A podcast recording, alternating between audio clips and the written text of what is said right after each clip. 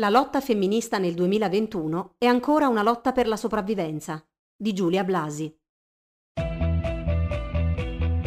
Ti piacciono i nostri podcast e apprezzi il nostro lavoro? Valigia Blu è un blog collettivo, senza pubblicità, senza paywall, senza editori.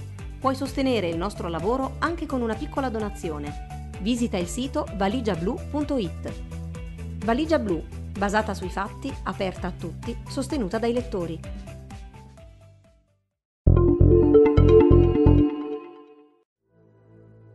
Sara Everard stava tornando a casa. Erano le nove di sera del 3 marzo 2021. Lei era stata a casa di un'amica a Clapham, nella zona sud di Londra. Le telecamere di sicurezza l'hanno ripresa un'ultima volta intorno alle nove e mezza, poi è scomparsa. Il suo corpo è stato ritrovato il 9 marzo, abbandonato dentro un sacco in un villaggio del Kent. Chi si domanda a cosa servano le lotte femministe nel XXI secolo deve solo pensare a questo, a una donna che torna a casa da sola e non sa se ci arriverà viva. In tutto il mondo le donne devono vedersela con l'idea che la violenza nei loro confronti sia inevitabile, un fenomeno naturale come la pioggia o la grandine, qualcosa da cui ci si può proteggere ma che non si può eliminare. Come se l'assassino di Everard non avesse preso la decisione di ucciderla, ma avesse agito spinto da una forza sovrannaturale, irresistibile. Come se l'unica cosa da fare per una donna fosse chiudersi in casa, sperando che il suo aguzzino non viva lì dentro con lei. È il 2021 e stiamo ancora lottando per i diritti di base, come se la loro negazione fosse uno sfortunato incidente e non il risultato di una perdurante marginalità legata ad un sistema iniquo, modellato per intero intorno allo sguardo, alle necessità e alle priorità maschili, che tratta le donne e le minoranze, due sottoinsiemi che spesso si sovrappongono, come problemi, temi, cose di cui occuparsi a tratti e sempre a posteriori quando va bene. Una società che non mette le donne al centro, né permette loro di concorrere alla pari alla creazione delle regole d'ingaggio. Una società in cui una minoranza di individui, maschi, bianchi, eterosessuali, cisgender, preferibilmente anziani e borghesi, opera in un regime di sostanziale dittatura culturale, sostituendosi ad ogni altra esperienza nel definire la scala delle priorità. Non siete convinti? Tralasciamo per il momento la vexata questio delle donne in politica, che pure una cartina al tornasole molto efficiente. Andiamo a questioni, per così dire, più specifiche dell'esperienza femminile. Negli ultimi mesi sono ben quattro, Umbria, Marche, Abruzzo e Piemonte, le regioni italiane che hanno varato norme e provvedimenti volti a limitare l'accesso all'aborto, un servizio basilare per la salute delle cittadine, già messo in crisi da un numero altissimo di medici obiettori. Una di queste regioni è a guida femminile. Se le donne del terzo millennio devono ancora lottare per poter interrompere una gravidanza in maniera sicura e legale, è perché anche nelle società più avanzate il controllo dei corpi in grado di generare è considerato una priorità e la scelta di proseguire o meno una gravidanza non è lasciata a chi quella gravidanza la deve portare avanti, con le conseguenze del caso, ma viene normata a monte dalla collettività. Una sottrazione di sovranità sul proprio corpo che avviene nel momento stesso del concepimento chi concepisce non può più disporre di sé, ma deve attenersi alle decisioni della collettività su quello che può e non può fare. E questo permesso è sempre vincolato ad un giudizio sul comportamento sessuale e sull'emotività agganciata all'interruzione di una gravidanza. Un aborto, se sofferto, se arrivato a valle di una lacerante decisione personale, se vissuto come un lutto, se impossibile da evitare e giudicato a larga maggioranza necessario, viene concesso. Il secondo o il terzo non sono più considerati decisioni individuali, ma abusi, oltraggi alla collettività che così generosamente ti ha concesso di disporre del tuo utero. L'aborto senza rimorsi o sofferenza è una narrazione troppo centrata sull'esperienza femminile, pertanto va soppressa, rimossa, negata.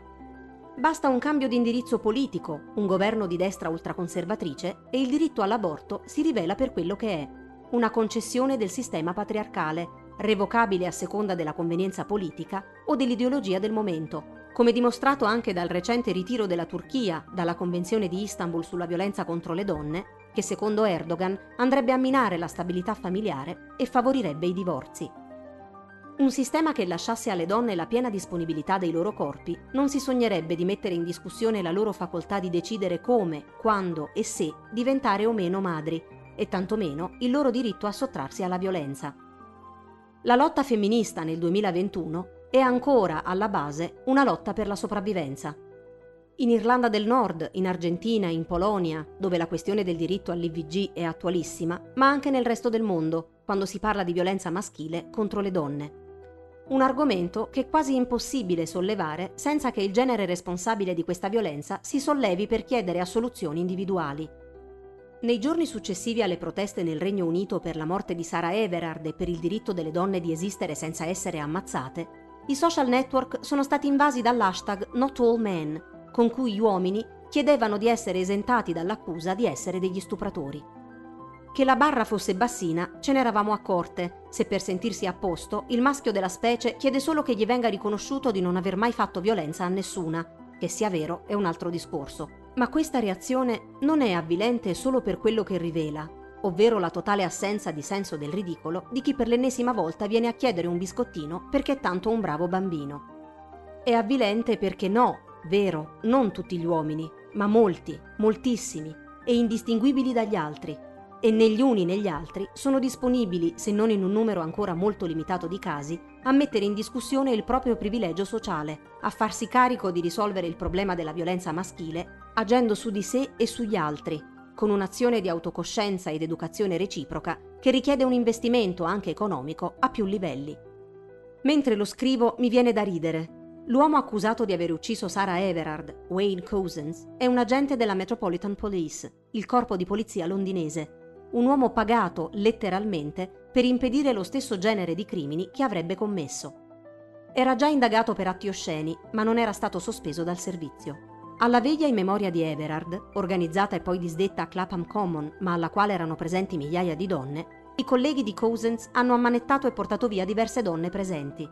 La giustificazione? Violazione delle norme anti-Covid norme non valide evidentemente per i tifosi dei Glasgow Rangers che pochi giorni prima avevano sfilato scortati dalla polizia. Calcio sì, veglia di protesta perché rischi di essere ammazzata per strada da un poliziotto? No. Sono questi i problemi? Sono questi e altri ancora, e tutti si tengono insieme. La società del capitale, che attacca cartellini del prezzo ad ogni essere vivente, non si è mai preoccupata troppo di suddividere il carico domestico in un modo che fosse meno penalizzante per un genere solo, e non si sta occupando affatto, se non in maniera del tutto superficiale e inefficace, con bonus irrisori e nessuna riforma strutturale, di come la pandemia abbia reso questo carico insostenibile, costringendo le donne, all'improvviso prive di aiuti esterni, ad abbandonare il lavoro. I numeri non mentono, nel computo di chi ha perso il lavoro durante la pandemia del 2020, le donne sono il doppio degli uomini. Siamo ancora lì, a difendere il diritto di lavorare fuori casa, di essere persone e non funzioni. A chi lo fa notare viene risposto che le donne dovrebbero educare i compagni a fare la loro parte, perché questo saremmo, educatrici eterne, destinate a farci carico di esseri umani immaturi e incapaci di badare a se stessi, ma misteriosamente anche in grado di reggere le sorti del mondo. A questi problemi sempreverdi se ne sono aggiunti altri, man mano che la lotta femminista è mutata, inglobando altre istanze. Quella ambientalista, per esempio, dato che è dimostrato che le donne sono le prime vittime del cambiamento climatico. La critica radicale al capitalismo, un sistema economico e culturale costruito sulle disuguaglianze, è sempre più forte e vitale negli ambienti femministi e si intreccia naturalmente con la necessità di agire ad ampio spettro su ogni forma di disuguaglianza. L'idea che piazzare qualche donna in posti di potere basti per cambiare le cose dall'interno puzza di polvere come certe soffitte. Donna, naturalmente, rigorosamente bianca, cis, borghese, laureata, come se il diritto all'istruzione fosse davvero garantito e le marginalità non esistessero, e la discriminazione fosse basata soltanto sul genere. Nei giorni in cui il Partito Democratico era in subbuglio per la mancata nomina di donne fra i ministri, in molte, anche all'interno del partito stesso, hanno fatto presente che prendersi i sottosegretariati promessi a compensazione sarebbe stato come addentare la bistecca dondolata davanti al naso dei cani per farli tacere. L'ennesimo atto di sudditanza alla logica della cooptazione, raccontato dalla stampa come un subbuglio correntizio, ogni donna ricollegata con diligenza al suo capocorrente effettivo o percepito. Che non passi l'idea, per carità, che una donna agisca per moto spontaneo. Ed eccoci qua, al cospetto dell'ennesimo segretario maschio, bianco, etero, cisgender, borghese. Anche oggi il partito lo cambiamo dall'interno domani. Il senso delle lotte femministe nel 2021 è tutto diverso e sempre uguale. Ha sempre a che vedere con la fatica di affermare la legittimità di una visione, qualunque essa sia, contro la falsa neutralità della dominanza maschile. e deve affrontare sempre gli stessi ostacoli, la violenza, il ridicolo, la delegittimazione. Sono lotte che a volte riescono a spiccare il volo, ma che troppo spesso sono costrette a tornare a terra, alla quotidianità, a una donna con una chiave stretta nel pugno, fra indice e medio, che cammina in fretta sperando di arrivare a casa sana e salva.